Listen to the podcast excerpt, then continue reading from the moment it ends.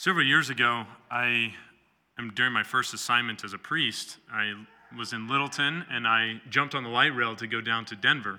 I was wearing my clerics and everything, and so uh, jumped on the light rail, sitting there, and as the car becomes increasingly packed with strangers, you know, finally someone dares to sit next to the priest, and uh, and this woman, um, she's probably in her, her late 30s, and uh, you know, we make eye contact, greet each other, say hello, and then all of a sudden she turns to me and says, "So what about Lazarus?"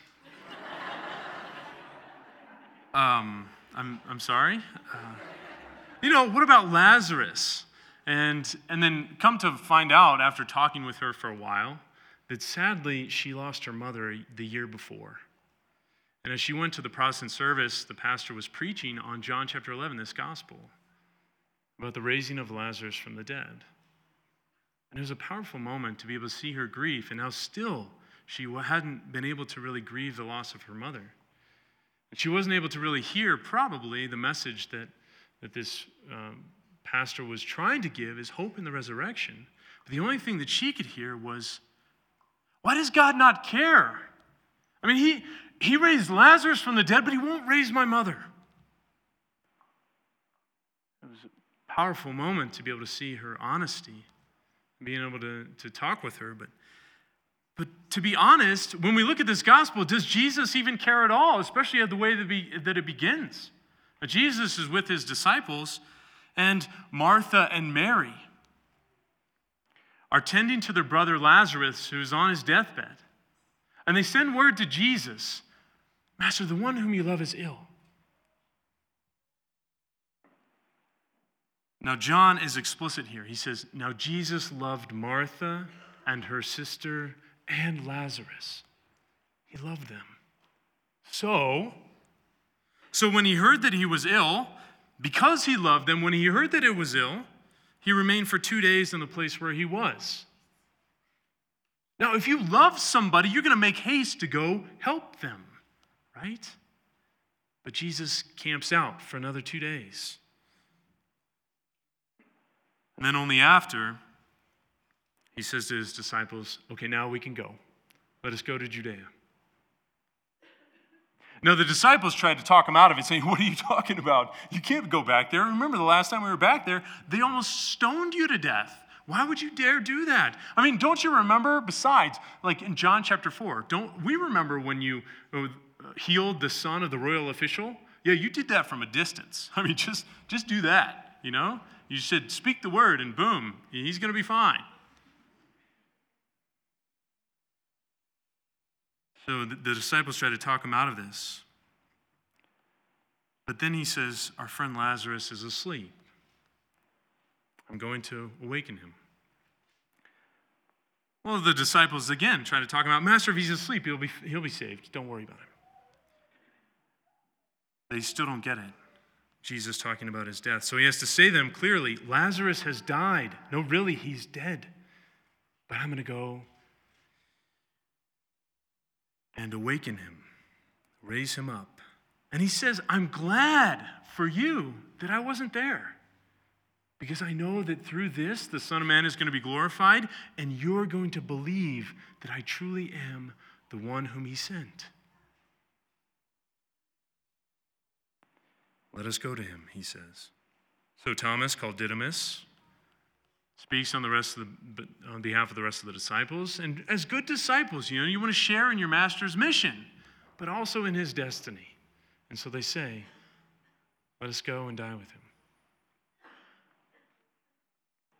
And when jesus arrived he found that lazarus had already been in the tomb for four days. Now four days okay popular jewish belief at the time was after three days the soul or the spirit uh, is uh, departs from the body. So he is dead. He's really dead. He's not like mostly dead, like the Princess Bride or something. No, he's really dead. This isn't a stunt. So Jesus is on his way in, but he doesn't actually enter into the village. Martha hears about Jesus coming, finally, finally, and comes out to meet Jesus. Now, you can imagine this whole time as Martha and Mary were waiting for Jesus. even to when they're tending to Lazarus on, their, on his deathbed. How they try to give him confidence and courage, even because they sent word to Jesus. Jesus has power. He's been able to heal. He's done he's healed so many. Of course, he loves us. He's going to come. Do not be afraid. Jesus will come. And then they have to sit there as they tend to him. And then finally watch him take his last breath. Again, Jesus, do you care? So Martha comes and meets Jesus. What's the first thing that she says to him? Lord, if you had just been here, my brother would not have died. Honest about the depth of her grief. But, she says, even now, I know that whatever you ask of God, God will give you. This glimpse of faith. Jesus says to her, Your brother will rise. And she's like, Yes, yes, I know. He will rise on the last day. But Jesus calls for a deeper faith. I am the resurrection and the life. Whoever believes in me, even if he dies, will live, and everyone who lives and believes in me will never die. Do you believe this? Oh, yes, I do. I believe you, that you are the Christ, the Son of God, the one who has come into the world. Powerful, this act of faith. But then, so she goes and finds Mary and secretly says, the, uh, Jesus, he, Jesus is here, the teacher is here, and he's calling for you. Now, I think we get a chance to look at Martha and Mary here for a second. You know, we've heard about Martha and Mary and their relationship in Luke chapter 10, but we see, let's juxtapose these for a moment. Luke chapter 10, we see that, that Martha is there busy trying to attend to all the people, being hospitable and generous and trying to take care of everybody's needs. Great. Jesus is teaching, and Mary is sitting at his feet. Now, Martha comes in and says, Jesus, tell her. I mean, this is crazy. Tell her to come and help me. She's busy and worried about many things, and Mary has chosen the better part. So Martha is just totally um, thrown under the bus here. But now I get, I get, I, we get a chance to see that the, the roles are reversed. How Martha comes out and meets Jesus with real audacious faith. But Mary, where is she? She remains at home. Now, this is the contemplative, this is the mystical heart's temptation that, that feels so deeply that they enter into a grief that is so painful that it's hard to even get up and do anything at all. But when she finally hears that Jesus is calling for her, she has the courage to go do this. But then we see, finally, when she gets to Jesus, she throws herself at his feet and weeps, saying, Lord, if you had just been here, my brother would not have died, saying the exact same thing that Martha said. But she leaves out that act of faith. What was happening in the heart of Mary in this moment? Mary, how sad. Your grief is so deep that it's blinded you to hope. Jesus is right there to trust in him. And so at this moment, as Jesus is watching all this happen, his soul becomes deeply troubled and perturbed. Not just at the very fact of death and the wages of sin is death, and just this tragedy, this horrible tragedy what sin leads to destroying his creation that he loves so deeply Lazarus entering into the tomb. But then also, too, to be able to see Mary there who cannot even, um, she's trapped in the prison of her grief, who cannot even make an act of hope in him. And so he asks, Where have you laid him? Lord, come and see. And Jesus wept. Shortest verse in Scripture. Jesus wept. Does the Lord, does the Lord care? Entering deeply into the grief of Mary, this tragedy of death. The Jews say, See how he loved him. But he wants to do something more.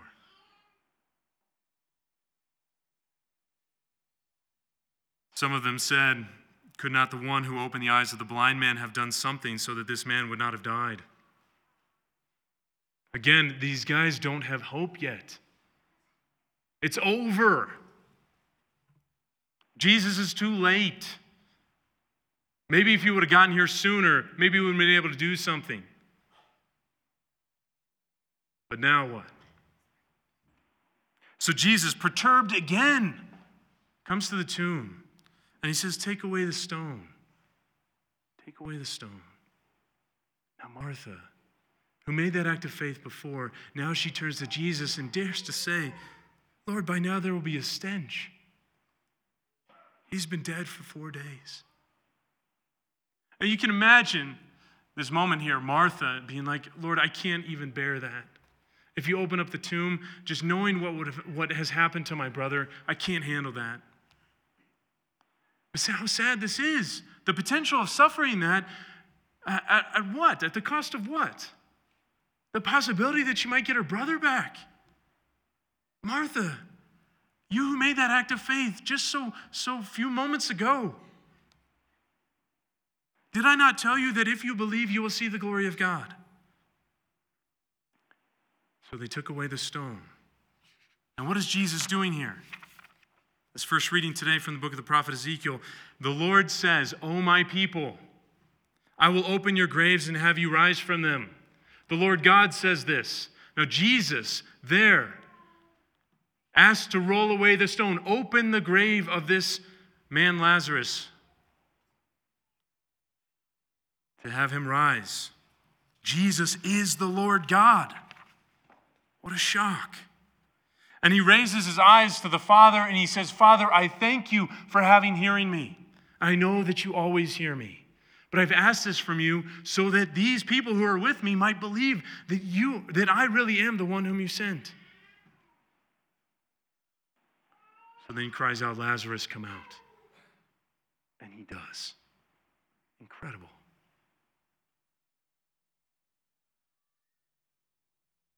Untie him and let him go, bound in these burial bands.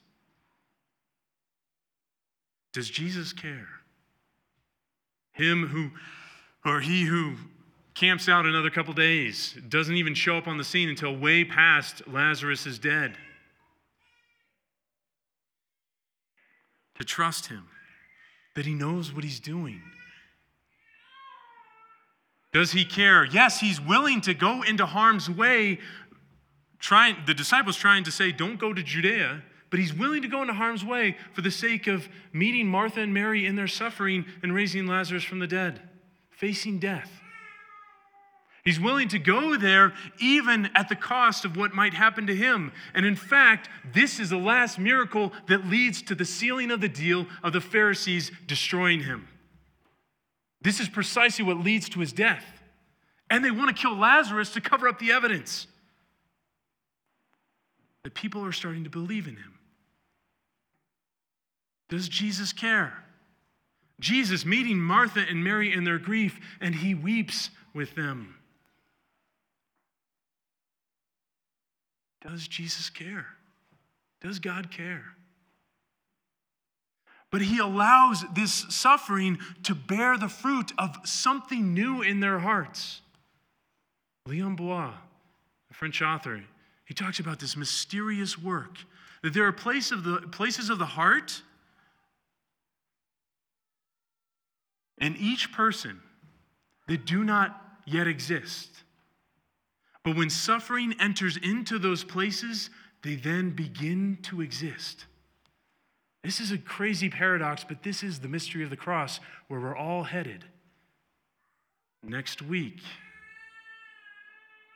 maybe this can be the question that we have echoing in our hearts Lord, do you care? And let Him answer. As we meditate on this question for the rest of Lent, Lord, do you care? And see what He does. He dares to go into the grave Himself so that we might know that we're not alone so that we might not be afraid of death and we might not grieve like the pagans who have no hope. Yes, we can grieve and the sorrow of those whom we love, who we commend to the Lord. But we do so with great hope. But then finally, when we make acts of intercession and prayer, we might pray like Jesus does Father, I thank you for hearing me. I know that you always hear me. that God does not let any petition, any intercession go unheard, that cries, those cries from the depths of the heart. And when we pray, we pray like Martha and Mary, with great trust and confidence, not telling Jesus what to do, but simply saying, Master, the one whom you love is ill. Jesus, I trust you enough to give you the freedom to deal with this petition as you see fit. Today, as we approach this altar, let us make acts of faith and hope in the power of God's resurrection, of Jesus raising Lazarus from the dead, but above all, that we might have a share in his passion, so we might know the glory of his resurrection.